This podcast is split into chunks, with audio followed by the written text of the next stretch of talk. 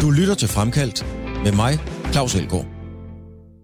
Lykke Friis er kendt for mange ting. Ministerposter, Tænketanken Europa og naturligvis hendes store kærlighed og passion for fodboldholdet Bayern München.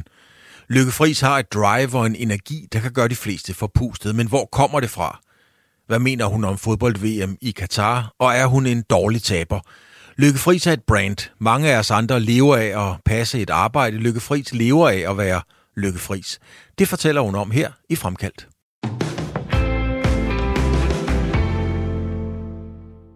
Lykke, når du skal lave sådan et interview her på 54 minutter, hvordan forbereder du dig egentlig på det? Ikke synderligt meget. jeg tror, min, min erfaring er, at det klogeste egentlig ikke er at, at tænke for meget over tingene inden, men, men, men netop deltage i en samtale. Men, men der kom så, var du midt i et møde, alle flår i dig, og, og du skal til et møde bagefter, og der sker noget omkring dig hele tiden. Så jeg tænkte jo desperat, hvordan får jeg lykkes opmærksomhed? Altså, er du, går du bare iskoldt ind i alle sådan nogle her interview, eller er det fordi, du tænker, nej, det er ikke farligt? Ja, ja. Altså, interview skal jo forhåbentlig ikke være, ikke være farlige, men, men øhm, ja, jeg er egentlig meget god, tror jeg, sådan, til at, at, at være i nuet. Og det vil sige, at, at nu, nu taler jeg så med dig, og det vil sige, så sidder jeg ikke og overvejer, hvem jeg skal tale med efterfølgende, hvor jeg kommer fra. Så det er klart, der, der, er min, der er min nuværende situation en anden, end da jeg var minister. Der kunne man jo godt nogle gange have nogle ting, hvor man tænkte, hvordan i hule kommer man nu videre øh, med det her, og, og hvad sker der nu efterfølgende. Men øh, der er mit, mit liv nu øh, heldigvis noget mere afslappet. Hmm. Vi skal snakke en, øh, noget om sport, og en masse om dig. Øh, og i sport og, og, og fodbold, der er jo sådan meget med temposkift, som øh, især i Bayern München, som du har stor kærlighed for, det vender vi tilbage til. Er dit tempo det samme? Altså, kører du som John Faxe på midtbanen hele dagen lang, eller kan du også lave temposkift?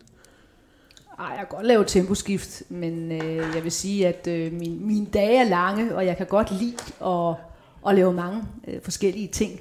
Øh, forstår på den måde, at, at øh, hvis man så sidder skrevet et godt stykke tid, så synes jeg, det er fantastisk at lave noget for kraftens bekæmpelse, eller kaste mig ud i noget for DBU, eller øh, stå og holde foredrag. Det, jeg kan godt lide den der variation hele tiden.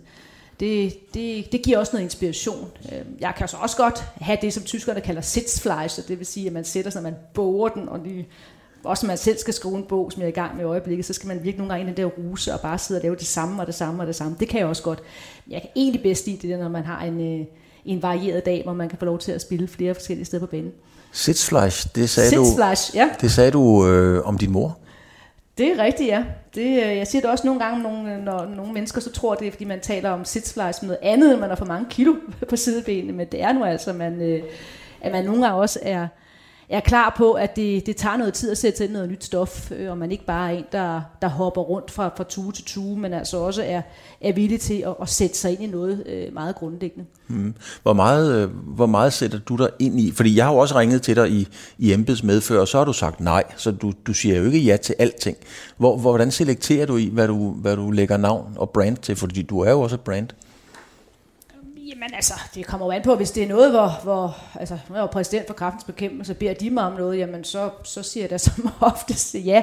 Med det mediehenvendelse, så er min, min hoved øh, ledetråd, har jeg noget at, at bidrage med, har jeg noget særlig viden, øh, og har jeg ikke det, jamen så skal jeg selvfølgelig ikke beskæftige mig med det, eller, eller bruge, bruge tid på det, fordi så er der andre, øh, der, der, der kan løfte den dagsorden bedre, end jeg kan, og derfor så er en del af min rolle jo også som en tænktanksdirektør, det er jo så at at spille bolden videre for at blive terminologien. Mm. Altså sige, det er en fra Forsvarsakademiet, eller en gammel kollega fra Københavns Universitet, eller hvem det nu kan være.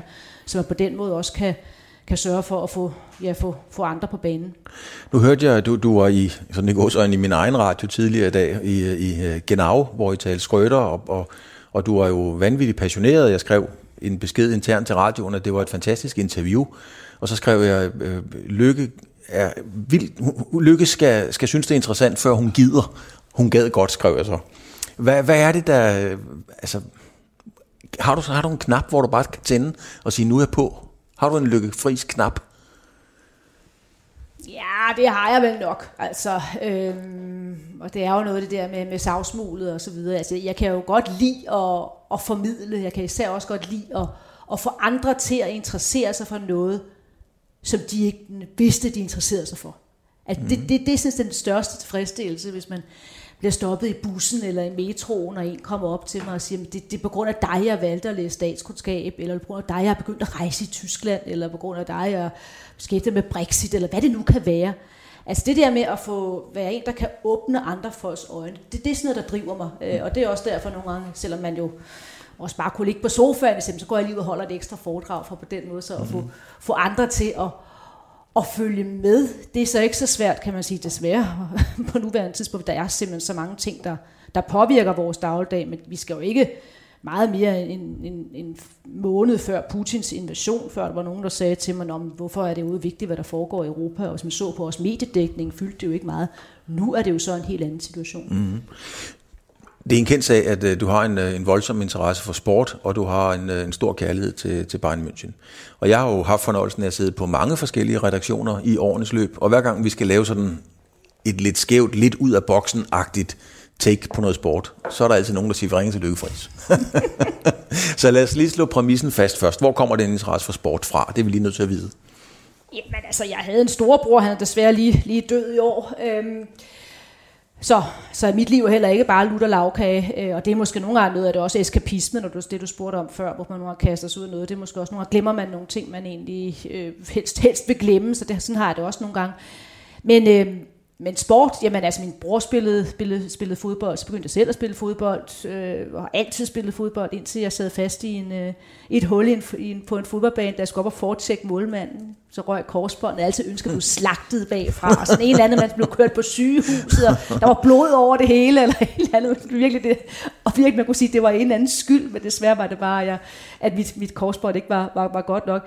Og så vil jeg så sige, at da jeg så ikke selv længere har kunne spille, jamen så øhm, har jeg jo i den grad også interesseret mig for sporten som et samfundsfænomen. Mm. Altså prøv at se, hvordan Tour de France lige har samlet øh, Danmark. Det er jo helt fascinerende. Eller se på, hvordan EM i kvindefodbold i Tyskland fik voksne mænd til at græde, altså og til at gå fuldstændig amok over deres, deres hold, øh, eller tage selvfølgelig også længere tilbage, 92, øh, hvad det betød for Danmark, altså EM-herrenes øh, sejr, eller hvad 1954 øh, VM, det kan jeg dog ikke huske, hvad læste mig til at betyde for, for, for, tysk, for Vesttyskland, altså første gang man kunne, man kunne bekende sig til at være tysk. Så sport som noget, der kan samle, men også splitte, det, det, det fascinerer mig virkelig. Men når man så kigger på det Europa, Lykke, som du jo beskæftiger dig øh, øh meget med, øh, har sporten en forpligtelse til at være en samlende faktor eksempelvis fodbold?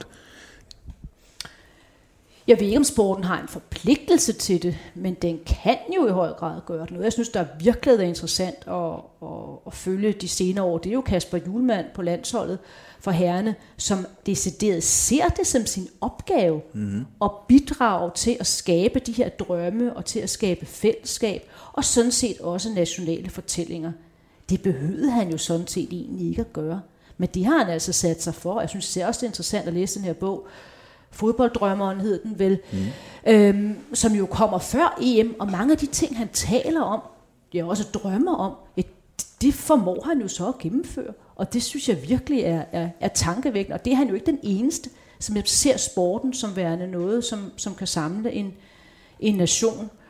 Og det, det er da også noget, både når jeg engagerer mig både i DBU, men også Team Danmark, noget som, som jeg selvfølgelig også tænker over, hvorfor, hvorfor sport er vigtigt. Øh, det er det, fordi det kan samle nationen, men det er selvfølgelig også, fordi du har sportsfolk, der så kan, kan motivere andre til så også, det motiverer det også mig, så får man lige løbet den der tur der om morgenen, alligevel at køre lidt hurtigere på cykel, fordi du tænker man lidt på Jonas Vingegaard, eller, eller, eller hvad, det nu kan være, hvad det nu kan være.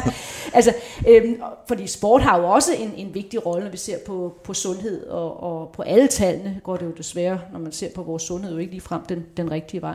Men, men Lykke, er det ikke, eller er det at, at hive sporten op på en pedestal, hvor det slet ikke hører hjemme? Altså, jeg mener, hvor det bliver til kun. Der har været meget debat, nu nævnede du selv Tour de France, som jeg har haft fornøjelsen af at dække i mange år sammen med Jørgen Let.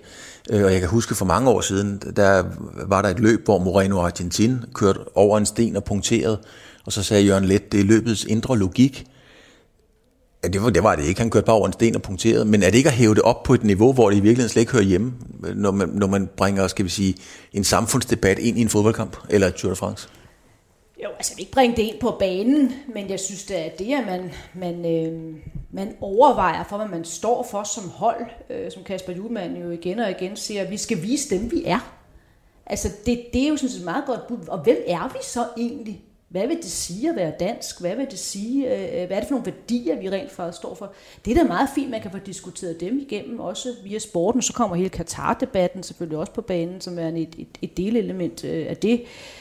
Men det er klart, altså man skal ikke, jeg, jeg, jeg synes det er vigtigt at se på koblingen mellem sport og politik, men jeg hører ikke til dem, der siger, at man skal, man skal trække alle mulige politiske debatter ind på stadion. Altså jeg vil ikke synes, at det var særlig øh, oplagt at have en diskussion omkring øh, klima eller vand, vandstig, havvandstigninger og koble det til fodbold, fordi der er for mig ikke nogen forbindelse, for godt være nogle få, få fodboldstadion, der kan blive oversvømmet osv., mm. men hvor der for mig helt klart at hjertet ud, det er hele LGBT-sagen. For jeg synes virkelig, det er interessant, at øh, der ikke er nogen herrespiller, øh, hvis du tager den tyske Bundesliga, men sådan generelt, som, som er erklæret homoseksuel.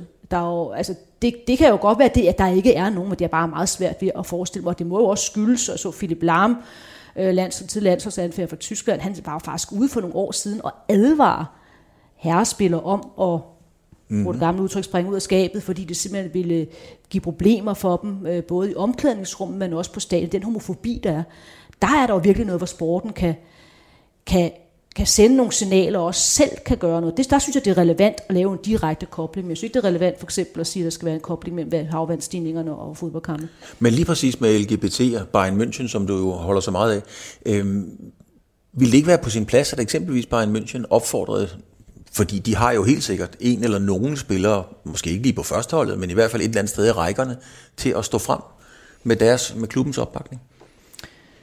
Jo, altså øh, nu trak han jo så også sine udsagn tilbage, så at sige, eller sagde, at han havde, havde tænkt over det nærmere, øh, Philip Lam, og vil ikke sige det samme igen, og han er jo lidt relevant, fordi han jo så også er ham, der står i spidsen for 2024 øh, EM øh, i, i Tyskland. Øh, Øh, man skal i hvert fald som klub være med til at, at skabe nogle rammer for, at det er muligt øh, at, at være homoseksuel, øh, når man spiller på Bayern Münchens første, anden, tredje, fjerde, eller femte eller sjette hold.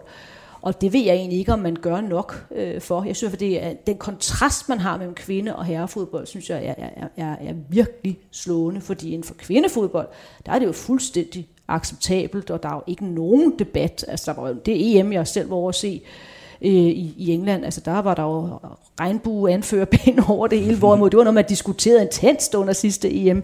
Jo, der jo også var i, i Baku, hvor jeg også selv var over, hvor jeg havde fået sådan en regnbue anførerbind med, for jeg tænkte, det går ikke på med kobling med sport og politik. Jeg ikke bare sætte mig på en tribune i en dansk landsholdstrøje, og så sidde og juble, når jeg ved, at det er et land, hvor hvor der jo så er øh, mangel på rettigheder for LGBT, øh, hvor det er en præsident, der har udpeget sin, øh, sin hustru til at være vicepræsident, hvor der er tortur osv. Det var selvfølgelig noget, en meget lille ting, men det var dog trods alt en eller anden form for signal, at ja, der er en forbindelse mellem sport og politik, også fordi mange politikere jo decideret ønsker at tiltrække de her begivenheder mm. for at sportswashe deres regime, og der var jo så Azerbaijans præsident jo, jo bare et eksempel på det. Mm. Skal du til Katar til fodbold? Nej, det, jeg har godt nok haft store diskussioner øh, med mig selv, var jeg lige ved at sige. Også fordi det er jo noget med, med øh, altså, øh, jeg var i Rusland, øh, havde jeg gjort det i dag? Nej, det ville jeg nok ikke have gjort. Eller det ville jeg absolut ikke have gjort. Men Katar, øh, det er bare en debat, hvor jeg bare nu også nu må sige, at jeg har ikke lyst til at tage ned, og det er sådan set, det er sådan set hovedsagen. Mm. Men jeg synes også, at man skal være opmærksom på, og det synes jeg egentlig også var hele diskussionen omkring Nadia Nadim, var et eksempel på, at vi lever også i en tid, hvor vi skal passe på med at gøre alting fuldstændig sort-hvide. Mm. Altså, det nytter jo ikke noget, hvis vi fremadrettet kun vil spille i lande, som er lige så demokratiske, som vi selv er. Altså ender vi med kun at kunne spille i Norge eller på Island. Desværre er det altså bare sådan, at det verdenssamfund, vi lever i med krig i Ukraine, med Saudi-Arabien, med energikrise osv., osv., at det er altså blevet et meget mere broet Europa, end det vi havde før. Og derfor er verden, end det vi havde før. Og derfor, hvor Katar, havde vi holdt det interview for et år siden, jamen så kunne vi jo have talt meget om, at Katar var ved at blive et afkast, og alt det der pres, der var på Katar omkring menneskerettigheder. Øh, det er ikke det, vi diskuterer nu. Men, men synes nu du, diskuterer vi, hvor vi kan få vores energi fra, og hvor, hvor pisker alle, mm. eller ikke alle, men mange ministre hen, de pisker til Katar. Og så er det jo sådan lidt underligt, at man godt vil købe deres energi, men, øh, men nogen plæderer stadig for, at det danske fodboldlandshold skal boykotte. Altså, det er, det er jeg i hvert fald ikke, for det synes jeg er, er, er, er underligt, at vi godt kan have en, en samhandel med et land, og kan også købe deres energi, men så lige landsholdet må ikke, må ikke tage til Katar. Det, det, så skulle det være hele landet, der, der dybest set så øh, altså boykotter, øh, og det gør vi jo meget bekendt. Ikke? Men, men synes du, at, at debatten om det er kørt af sporet?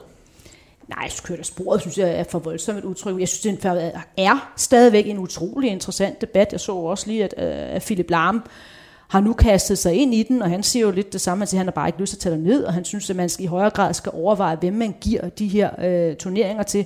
Det er jeg helt enig med, min problemet er jo bare, med stor gru øh, har jeg kunne konstatere nu her, at øh, VM i kvindefodbold i 2027, og det blev en... Øh, en, øh, en, en, en, en fest. Øh, altså først skal vi selvfølgelig lige forbi, det er undskyld jo så her, der, der, der er næste år jo så i 2023, det er jo så i, i Australien og New Zealand. Mm. Det er ikke så kontroversielt, tror jeg hurtigt, vi kan blive enige om.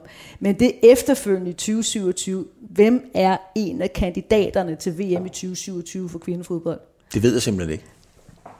Og det... Hvad, hvad, hvad, vil være det, hvad, vil være nok, hvad vil være det værste, du sådan kunne forestille dig næsten? Sådan, eller hvad vil du tænke, det, det, det er simpelthen rigtigt, det, det, det siger hun bare ikke. Altså i forhold til kvindefodbold? Ja. Øh, det vil være... Øh, ja, det vil være Saudi-Arabien. Du har vundet. Jamen Saudi-Arabien er simpelthen en meget, meget seriøs kandidat til at have VM i kvindefodbold. Og når jeg siger til folk, så er man blevet benegal. Ja. Men det er jo den verden, vi lever i. Ja, men kan men du trives den, i den? Nej, det kan jeg da ikke, men jeg vil bare konstatere, at de lande, som vi jo ikke deler værdier med, og som vi selvfølgelig ikke vil skal have kvindefodbold, de har jo stemmeret, når de her turneringer skal fordeles. Og derfor gælder det jo så om, altså, og det, der, der er det her med placering kvindefodbold jo kun, altså, det er jo kun et, et, et, et lille eksempel på den, på den verden, vi lever i. Hvis ikke vi, vi vil have det går den vej, så må vi jo så også som Danmark engagere os væsentligt mere og prøve på så ofte så vil det jo nok være igennem den europæiske union, men det kan jo også være gennem andre regi, så prøve på at få vores værdier og vores interesser øh, varetaget mere aktivt, end vi har gjort de sidste øh, mange år. Der har vi jo været en situation, hvor man har taget øh, demokrati, hvor man har taget for givet, at selvfølgelig øh, ville det gå vores vej. Altså det var jo det, som den begivenhed, der spillede den største øh, rolle for mig, nemlig Berlinmurens fald, det var jo det, som, som mange af os troede ville ske, at nu havde vi sejret. Det var jo ligesom om winner takes it all, rent arbejde mm. at nu var det Vesten, det var demokratiet, det var markedsøkonomien, der havde vundet. Spole, spole, spole frem til 2022. Ikke? Nu har du et Kina, der er voldsomt aktivt. Du har Saudi-Arabien, hvor Biden tager ned og fistbomber med ham. Ikke? Vi har en situation, vi er nødt til at købe gas fra, fra Katar, og vi har krig i Europa. Altså, det, det, det er jo bare en, en, en helt anderledes situation, end, end det, som man kunne drømme om i 1989.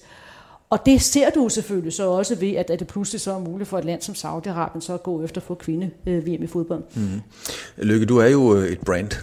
Altså, du lever af at være lykkefris. Mange andre mennesker lever af at gå på arbejde, du lever af at være lykkefris. Og det øh, skal være der super vel ondt, og det er ikke noget, man bare får, det er noget, man har gjort sig fortjent til. Alle brands skal beskyttes.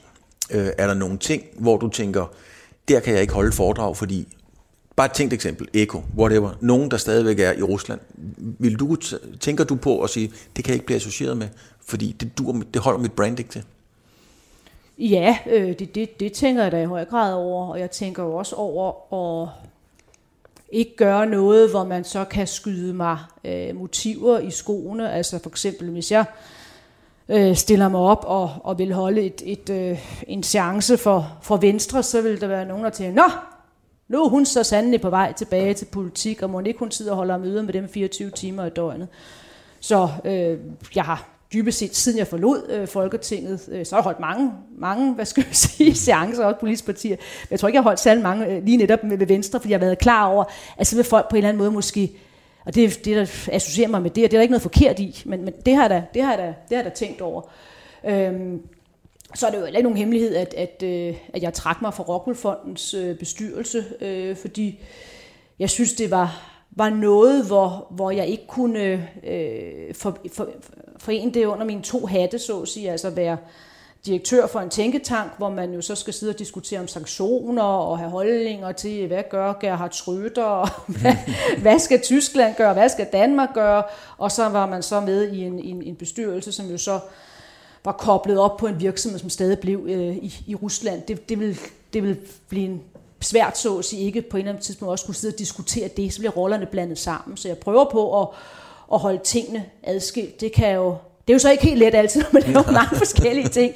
Men det er klart, jeg vil ikke være, jeg kunne ikke være direktør for en sundhedstænketank, og så samtidig være præsident for kraftens bekæmpelse, for eksempel. Nej. Altså, det, det, det vil være blandt, blandt rollerne sammen. Var, var det derfor, du stoppede øh, i Folketinget, kan man sige? Fordi man kan sige, da, da, da du trækker dig, der, ligger I, der fører I tabellen. I ligger, mm. det, det ser godt ud i tabellen. I ligger til at vinde mesterskabet, eller den gule trøje, kan man vel roligt sige.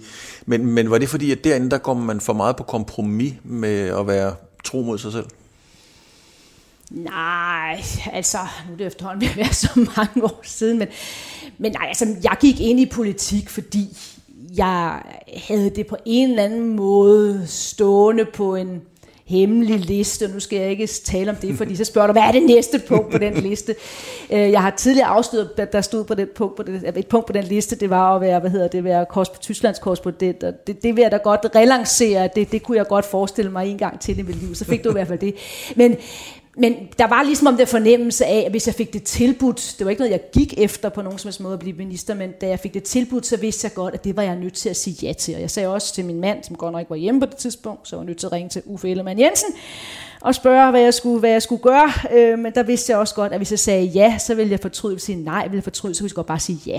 Mm-hmm. Men jeg havde også den der grundfornemmelse, det var noget, jeg skulle gøre en periode. Hvis jeg var lang til den periode, skulle være nej, det vidste jeg selvfølgelig ikke. Men jeg kunne godt fornemme, og der har du selvfølgelig, har du selvfølgelig ret, at, at det ville nok være sådan, at regeringen så var, at vi så var, havde, kunne have dannet regering, jeg var nok igen gået ud fra, og så også blevet minister, og så pludselig var der gået mange år, mm. og så pludselig kunne jeg se sådan en meget lang del af min, mit liv i, i, i politik, og så tænker jeg, så er det nok svært at komme tilbage og lave noget andet, og der havde jeg egentlig, der havde jeg tilpas meget ønske om også at kunne lave noget andet, og derfor så valgte jeg så at gå tilbage til, til Københavns Universitet. Så det var egentlig den der mulighed for at, at kunne gøre andre ting, fordi problemet med politik i Danmark er, når du er i politik, så får du det der rygmærke. Mm. Øhm, og det, det kommer man aldrig af med, man kan, det kan så være mere eller mindre klart, mm. men det er ligesom om, der er sådan noget omkring politikere og sådan noget, ja, men så også den periode var sådan overvejet at forlade politik, havde sådan få sonderinger, og så var der sådan, så for sådan, nej, vi ansætter ikke politikere. Undskyld, altså fordi man har tilbragt fire år af sit liv i politik, så er det vel ikke sådan, at man, alt det, man har lavet før, at man har aflært det. Mm. og der har man jo i USA en helt anden tankegang. Der er det jo fuldstændig almindeligt, det jeg har gjort med at, at være, være forsker, og så har jeg været i dansk industri, og så har jeg så været i noget journalistik, og så noget tænketank, og så politik. Og sådan. Der bevæger man sig meget mere frem og tilbage. Der er vi i Danmark. Det det ved at blive noget anderledes. Haft sådan den, så skulle man vælge det ene eller det andet. Mm. Lykke, hvad var det egentlig, der, der, der tændte dig mest i forhold til det her med at blive minister og gå ind i politik? Var det for at bevise, at det kunne du blive, eller fordi det rent faktisk interesserede dig? Ah, det interesserede mig. Altså, det var jo også sådan, at, at på det tidspunkt havde Danmark jo, øh, stod vi jo over for øh, det ualmindeligt afgørende klimatopmøde. Hvordan gik det så? Ja, det gik jo. så ikke så godt. Nå, men, men, men så for mig var det også, det var også bare et kald. Altså, det kunne man ikke sige nej til. Altså, øh, der var alle skulle komme til, det var, det var så stor en begivet klimatopmøde. Der må, der, jeg måtte tage en for holdet, så at sige. Altså, det, det var sådan, altså holdet Danmark. Ja.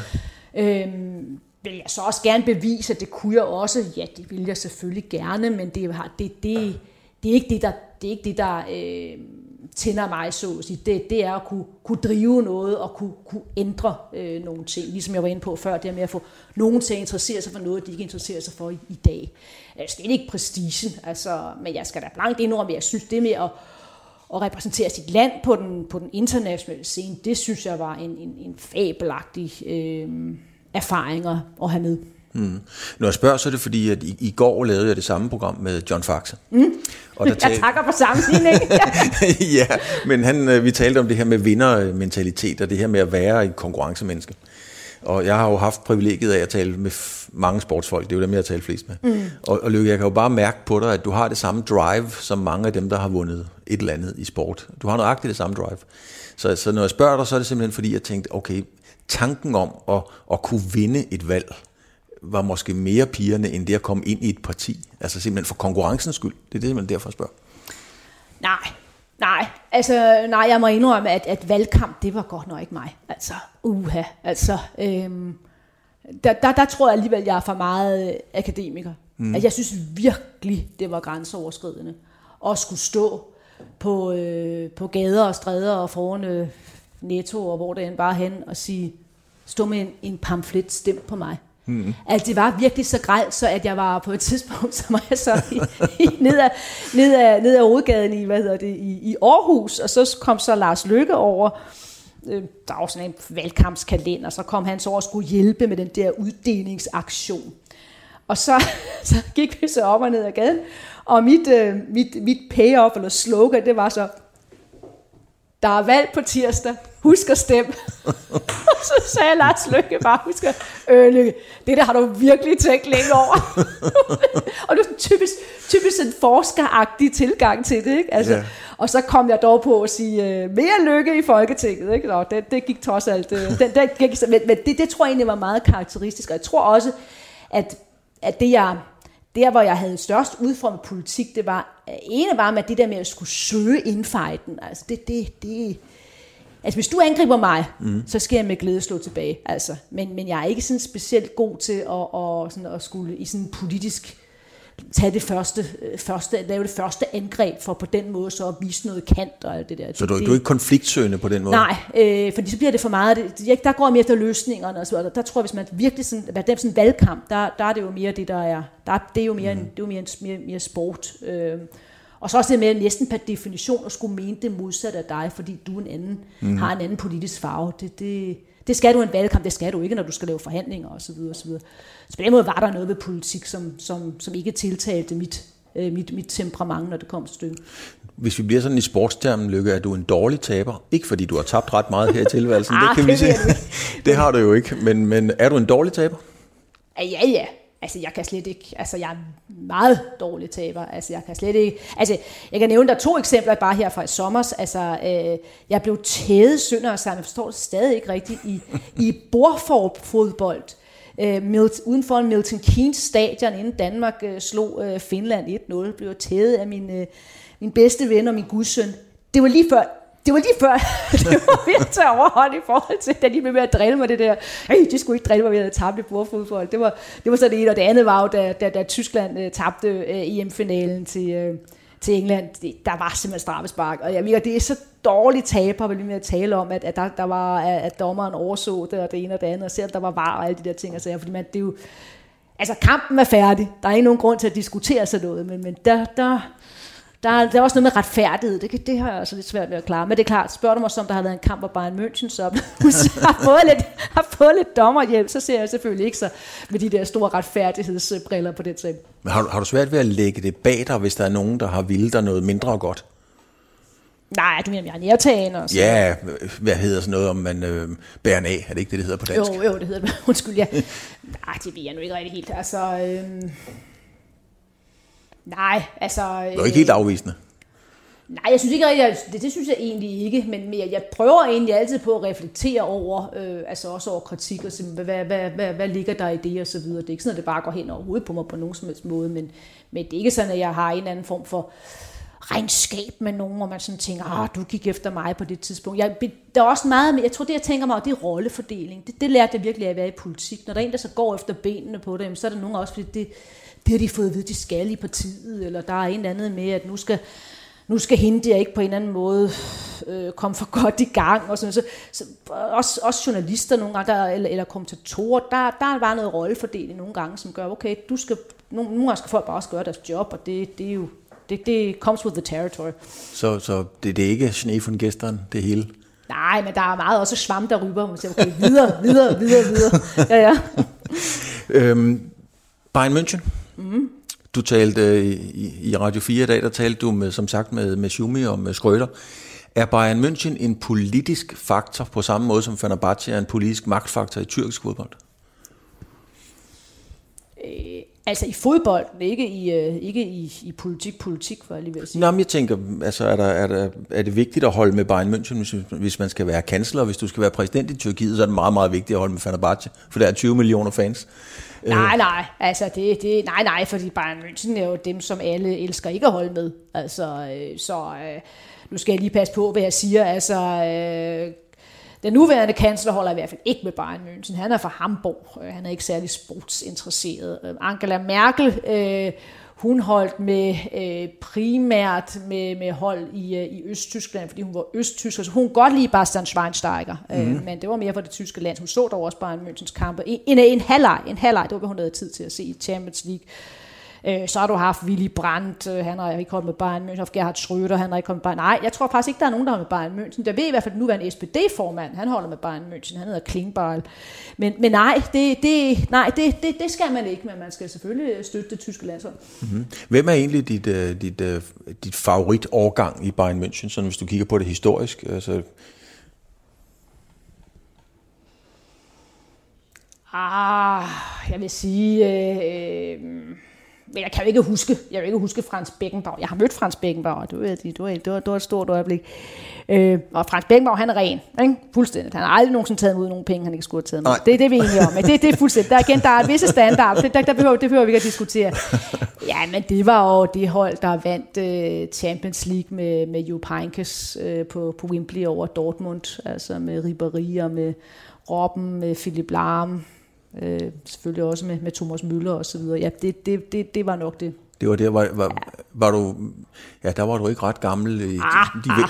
Jo, der var du, men jeg tænker tilbage på mit favorithold, der det i, i 72-73, det er jo netop med Hønes nej, og det kan jeg ikke huske. Roth, altså, Breitner, Schwarzenbeck, Møller. Nej, nej, det, det kan jeg slet ikke huske. Altså, jeg har sågar også øh, mødt Åh, oh, Johnny, der jo spillede sammen med... Johnny Hansen? Ja, jeg har mødt ham, og ikke vidste, vidste ikke, hvem han var. Det var jo dybt pinligt. Men altså, det fandt jeg bare Jeg vidste selvfølgelig godt, hvad ja, han var. Altså, klart, men jeg klart. vidste, jeg, jeg gen, kunne ikke genkende ham. Jeg også mødt Ulrik Lefebvre, det sagde mig jo heller ikke noget, for det, var før min tid. Men, men, øh, men, men han var jo virkelig... Johnny var jo en, nok en af de danske fodboldspillere, der vandt mest, øh, når man ser på det, på mm. det internationalt. Men det er klart, det var jo der bare en Münchens... Øh, altså fundamentet for Bayern München blev, blev lagt, og som Frans Beckenbauer også sagde, da Gerd Müller døde, altså Gerd Müller har jo været den, den vigtigste spiller for Bayern München overhovedet, men fordi han jo gav Bayern det der gennembrud, som man så også kunne bygge videre på, og selvfølgelig også finansielt. Mm. Det er jo rigtigt, hvad du siger, at Bayern München er det hold, man ikke må holde med. Mm. Men nu har du ligesom en tænketank, der handler om hele Europa, og du holder i den grad med dem.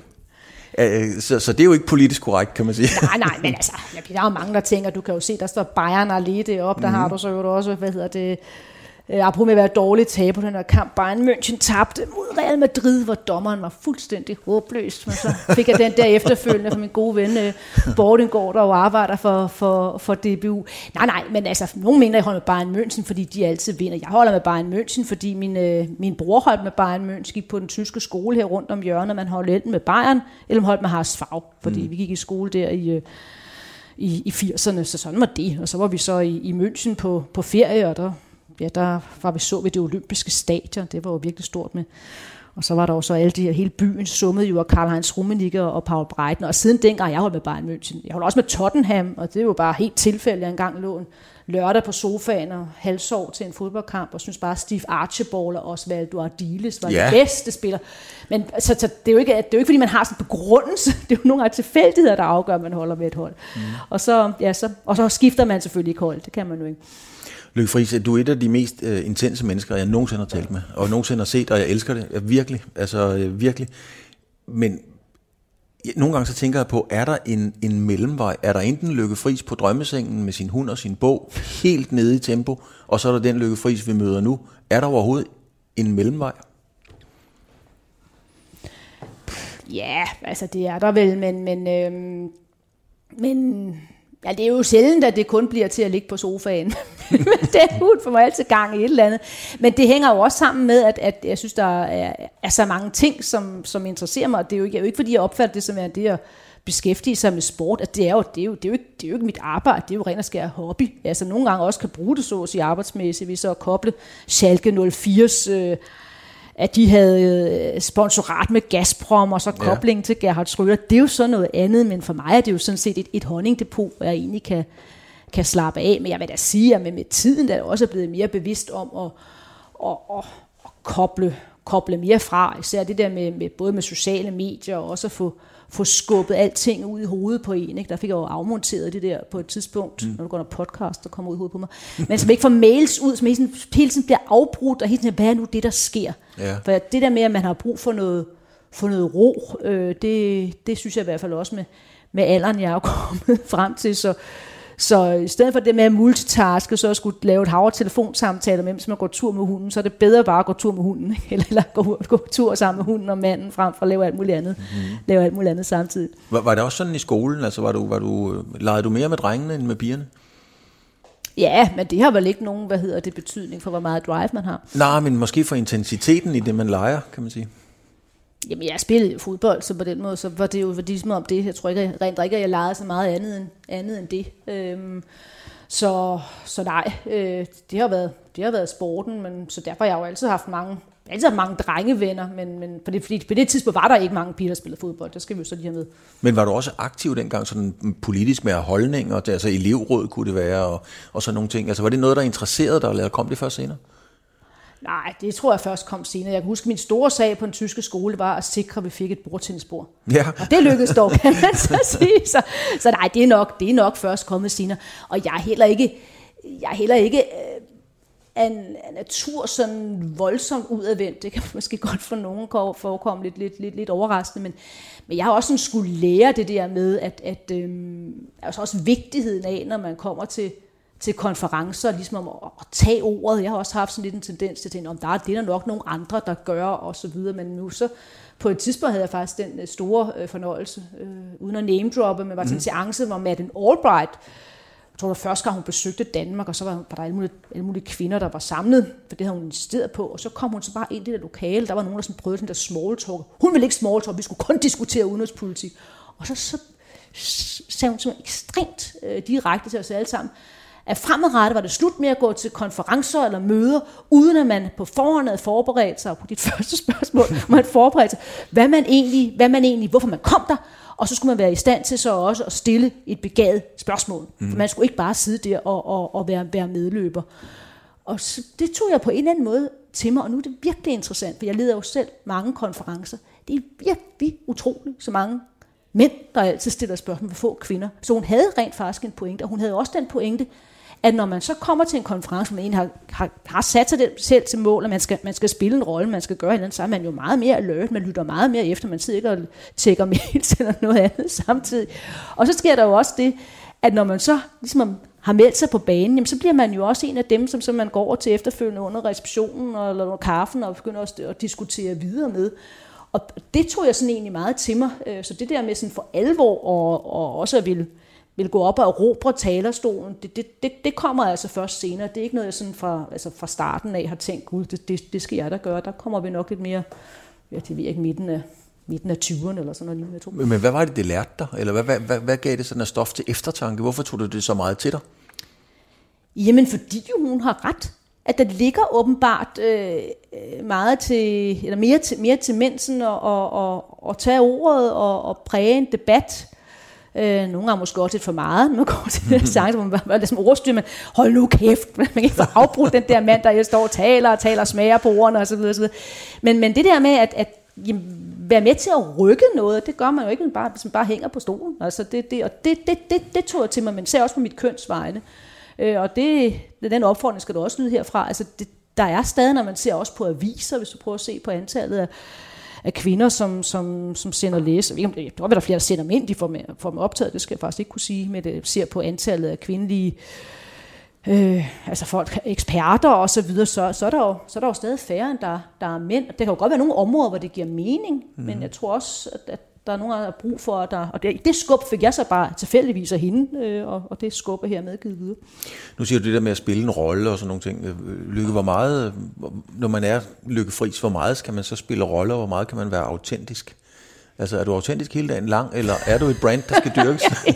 altså, det der med at være et brand, det er ikke sådan, jeg går overfejr, hvor jeg nok siger, Øh, nej, altså, ja, jeg, jeg, tror, man skal være sig selv. Altså, det, det, det vil jeg sige. Altså, hvis, hvis, jeg, det er noget med, altså en begejstring kan man jo ikke, det kan man jo ikke øve sig i. Altså, det er jo ikke et skuespil. Altså, hvis jeg er begejstret over at se en kvindefodboldkamp, så er det fordi, det begejstrer mig. Altså, det, det gør det vidderligt. Altså, jeg kan ikke stille mig op og...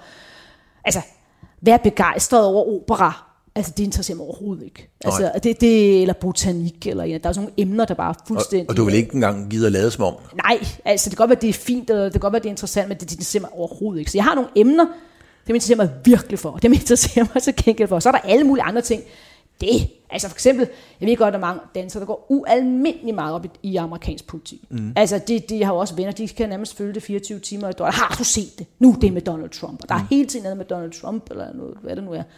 Og en eller anden, øh, en eller anden hustru til en eller anden guvernør, der har sagt en eller andet. Altså, jeg synes, det bliver også mediemæssigt dækket fuldstændig ekstremt i forhold til, til alt muligt andet, der foregår. Og det er sådan, amerikansk politik selvfølgelig, det følger kun sådan totalt, altså jeg lige ved akkurat, hvad der foregår. Mm-hmm. Det blænder, det, det, det, det, er ikke der, jeg kan. Der kan der, du ikke kunne se mig holde en entusiastisk, engageret øh, tale om en andet, der foregår i, i, amerikansk politik. Det er der også mange andre, der kan. Det interesserer mig ikke. Men spørger du om noget om Tyskland, så, skal, så, så kan du næsten ringe til mig om natten, så vil jeg sige, I, Jamen nu skal du høre om valget i Niedersachsen, for det synes jeg virkelig, det, det brænder jeg for, det synes jeg er interessant. Men, men så lad os, lad os lige blive der, Lykke, fordi at... Uh, Ved valget i Niedersachsen. håbets Europa. Ja. Øh, er, jo, er, jo dit barn, ja. kan man sige. Ja, ja det, det er nok, det er nok mere ham derovre, Læg Valenza, der har underskrevet den der jo, jo, men i din optik, er der stadigvæk håb, eller var det bare en illusion? altså nu er jeg jo lige ved, apropos det med Sitzfleisch, og, og, og skrive en, en ny bog, der hedder Tårnes Europa, så du kan jo næsten se, hvor vi bevæger os hen af. Det er, hvordan vi kom fra håbet så Europa til Tårnes Europa. Øhm, men der er faktisk håb. Øh, fordi det der jo var øh, lidt en fejllæsning der i 1989, det var, at vi ville leve, leve lykkeligt til vores dages ende, da den der mur var faldet. Mm. Og det var egentlig lidt absurd, og paradoxalt, at vi fra, ud fra en begivenhed, som var så uforudsigeligt, som, som indeholdt så mange fejl og kaotiske beslutninger, som der aldrig rigtig var nogen, der var planlagt, at vi ud fra det drog konklusionen om, at fra nu af ville vi kunne forudsige, at verden nærmest ville være lineær. At der var aldrig nogen, der besluttede, at muren skulle falde. Det var en fejl. Der var en mand, der sad og rundt i sine papirer. Der var en stakkels mand, der var nødt til bare på en tidspunkt selv at beslutte, nu skulle den der mur åbne, Harald Jäger, og så videre, og så videre derudaf. Så det, der egentlig giver håb, det er, at det Europa, vi får efter tårnes Europa, for i øjeblikket er det vidderligt tårnes Europa, altså mm-hmm. antallet af mennesker, der dør øh, i, i Ukraine, øh, Øh, også øh, retsstatens øh, derut, udtryk kan man godt bruge efterhånden, i, i Ungarn og i Polen, men det Europa, der kommer ud af det hele, så at sige, det afhænger i høj grad også af os selv. Det afhænger af, om der er sådan nogle typer som Lech Valenza, eller ham der, øh, grænsevagten, øh, Harald Jæger, som rent faktisk tør at træffe en beslutning selv, osv. Og det synes jeg egentlig er et, et, et håbefuldt øh, budskab. Så vi er ikke med i en anden form for Titanic-film, øh, som vi ved, hvordan den slutter. På en eller anden tidspunkt, så brager det der skib ind i, øh, i øh, isbjerget, og bang, så går vi alle sammen ned. Altså det, det afhænger altså i høj grad også af os selv, og dermed jo så også, om vi er villige til i højere grad så at forholde os til ting, der foregår uden for vores eget land, og være med til at præge den udvikling. Og der er der jo også sket noget øh, siden øh, 1989, og den generation, der også, også var omkring Uffe Ellemann Jensen, som jo vidderligt havde ambitioner på Danmarks vegne, og som også formåede det lagde jo så også meget mærke til, da han så døde, og jeg så var sammen med mig på sådan en stor europæisk konference, jeg skulle lede i, i Berlin, hvordan de virkelig var berørt af hans død, fordi han var en af dem, de mente, ikke mindst balterne, som havde været med til at, at rykke på tingene øh, i, i, i hele Europa.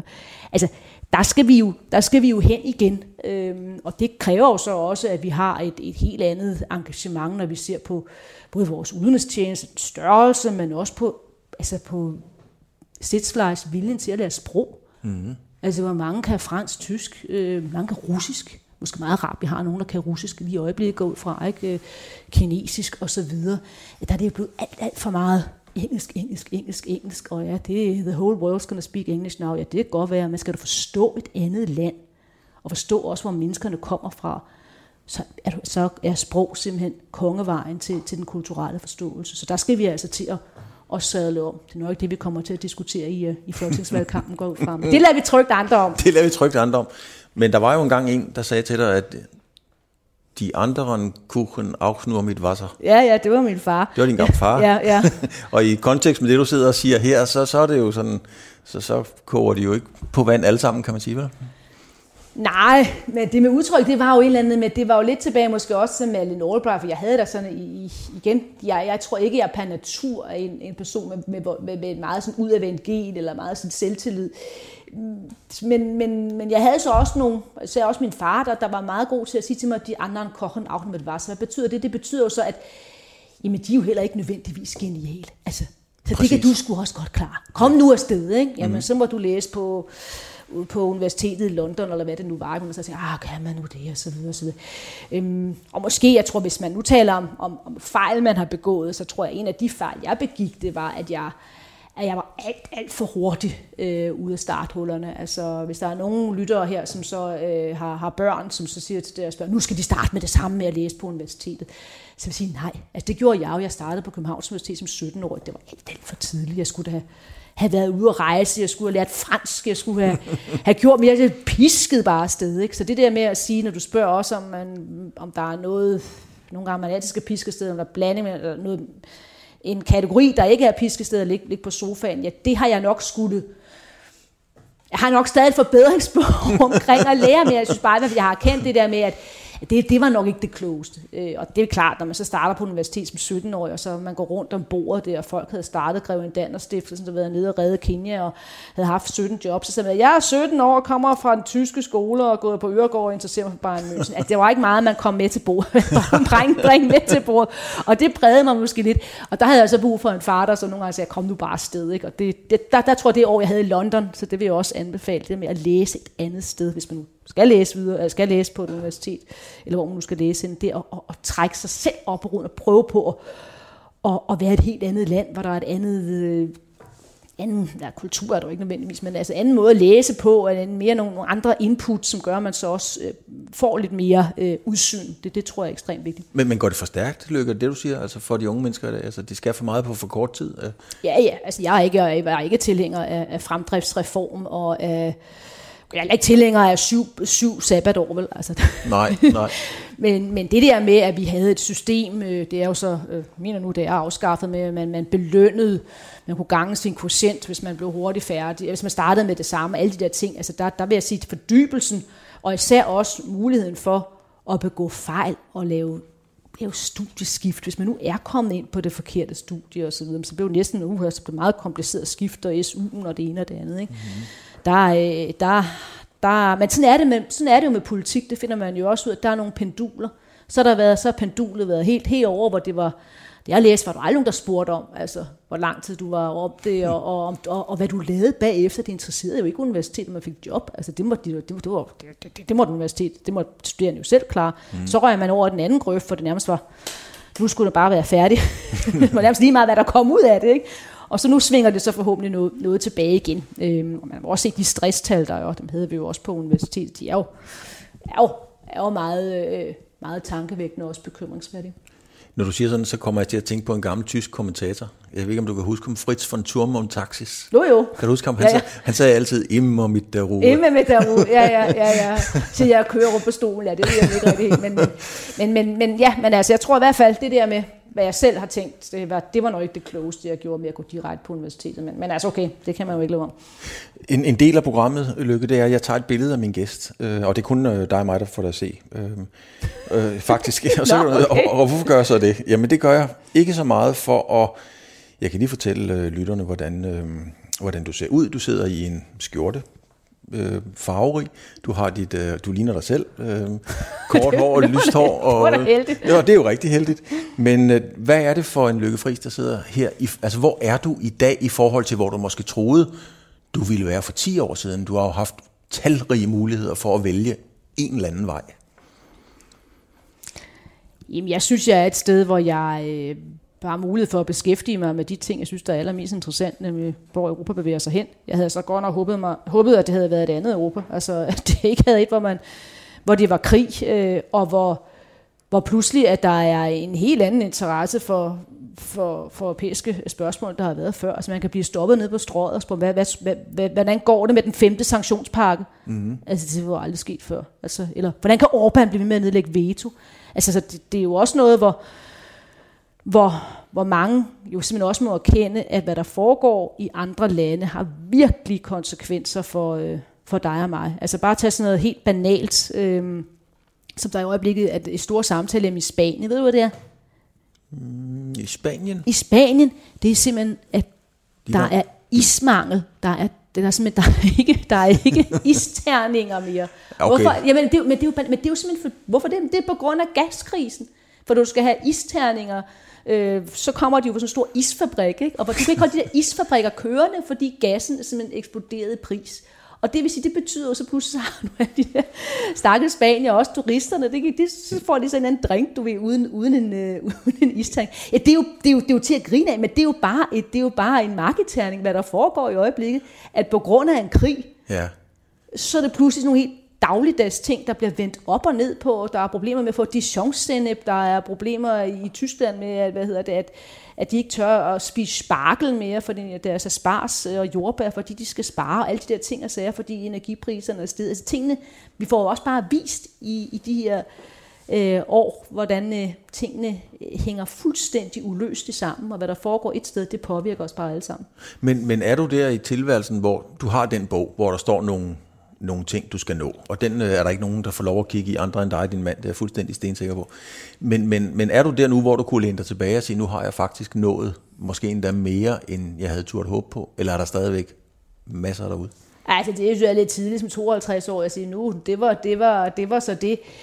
Men jeg har taget mig den frihed, at jeg, øh, jeg ikke, det ikke er altså er noget med prestige. Øh, jeg går, det, det synes jeg egentlig aldrig har drevet mig, men der var der en del, der sagde til mig, sig mig en gang, altså du kan da ikke gå fra at være prorektor på Københavns Universitet, som vidderligt også er en selvfølgelig meget fornem og en fantastisk stilling, og det så videre, sige. til så at være korrespondent for Berlingske Tidene, altså sidde der ene mand nede i Tyskland, altså, eller hvorfor påtage sig at være direktør for en tænketank, så ikke her mennesker, altså, øh, men, men, men det, det, det er altså ikke det, der, øh, der er afgørende for mig. Det afgørende er at, at lave nogle af de ting, jeg synes, der er de, de allermest interessante, og så også at have den frihed til så at sige, nu er der altså det der VM i, øh, mm.